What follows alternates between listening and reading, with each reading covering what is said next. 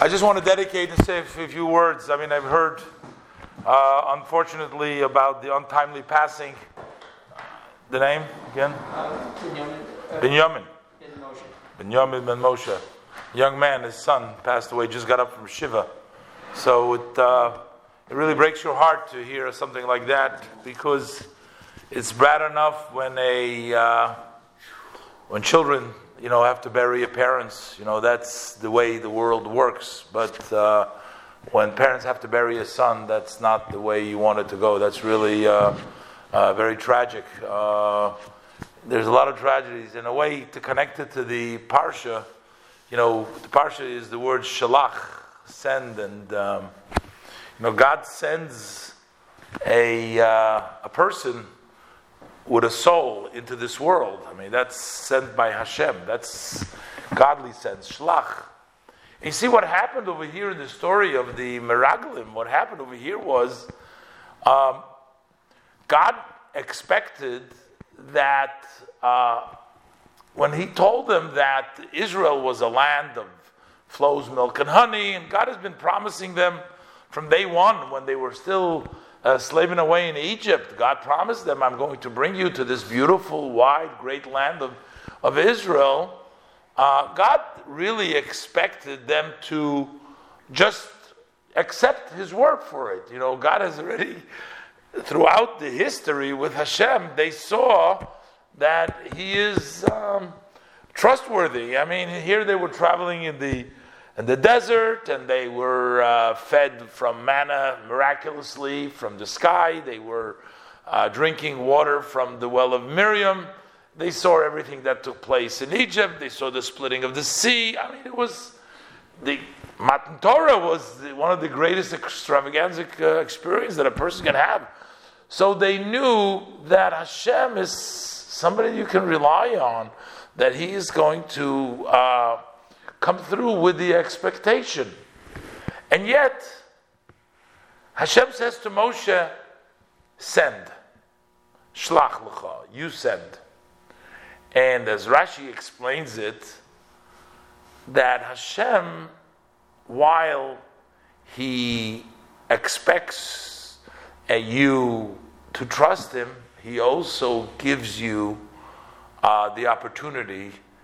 As Rashi says to Moshe Rabbeinu, listen, if they want to see how logically they can actually conquer Israel, what's the easiest way, I'll go along with their desire.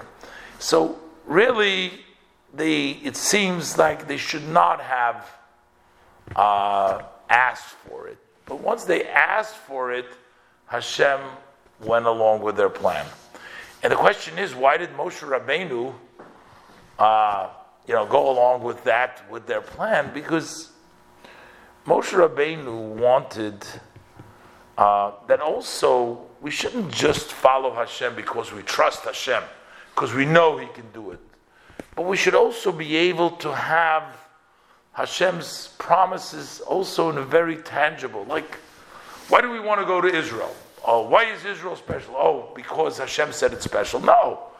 We want to love Israel because we know that Israel is just a beautiful, the best place. We want to feel it in our bones. We want to know, not just believe it, not something which we're commanded to do, something that we have to do that we don't have any understanding, we don't have any feelings for it, we're just believing in it.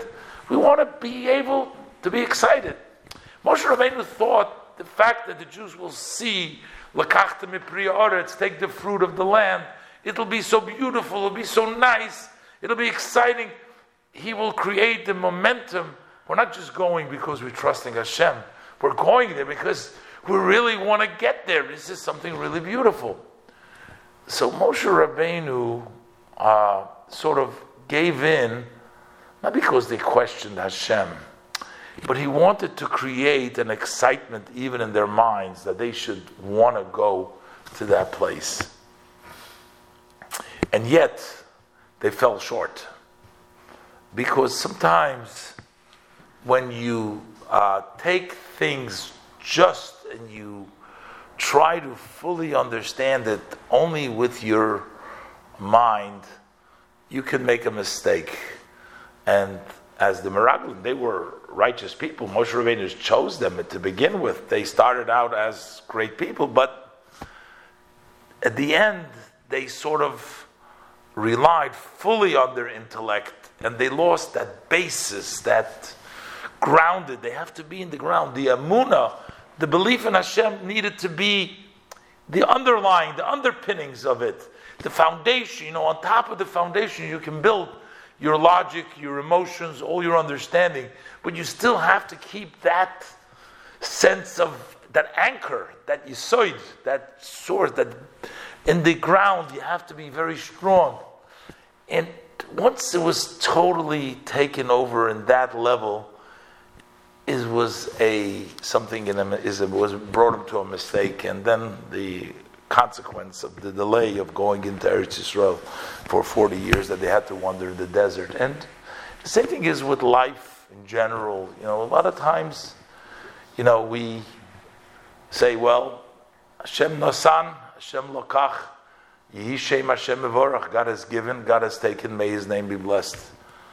Of course. But then we struggle, we try to see, we try to understand the ways of Hashem. You know, why did this happen? How come it happens? And why? And you know, we're bothered. We have, uh, we want to, we want to feel understanding is, but the underlying we have to know is very strongly to have that grounded. Can't try to let just our minds and our questions, and sometimes in time of difficulties, you have, you know, questions and you don't have the answers and you don't feel good about it. You have to know the underlying, that we are all together, and when a person suffers a loss, whoever it may be, from our community, from another community, just a Jew from the other side of the world, but we're all in it together, and one's loss is all of us lost, and we all must participate. We must feel for each other. We must provide words of comfort. We can't figure out exactly why and what. That's not even for us to try to do. For maybe some people who can try to figure out and know what should, what went wrong, didn't go wrong. But on the other, for all of us, we are here just to extend ourselves, our feelings and our thoughts, and our prayers uh, for the soul, that he should rest in peace. And also, it happens to be the yortzeit of his mother-in-law, right? And as you can, the name is Devorah bat Eliezer. Devorah bat Eliezer. So we pray that the souls will uh, rest in peace, and uh, they'll find the comfort, and you'll find the comfort that you need, and Hashem will breach, take, heal the breaches, that the, the broken hearts, and make them whole together, and send you only blessings and good news and uh, strength uh, to continue. And from now on, you'll see only open goodness and open kindness from Hashem. We pray for you and for and for all of your loved ones. Okay.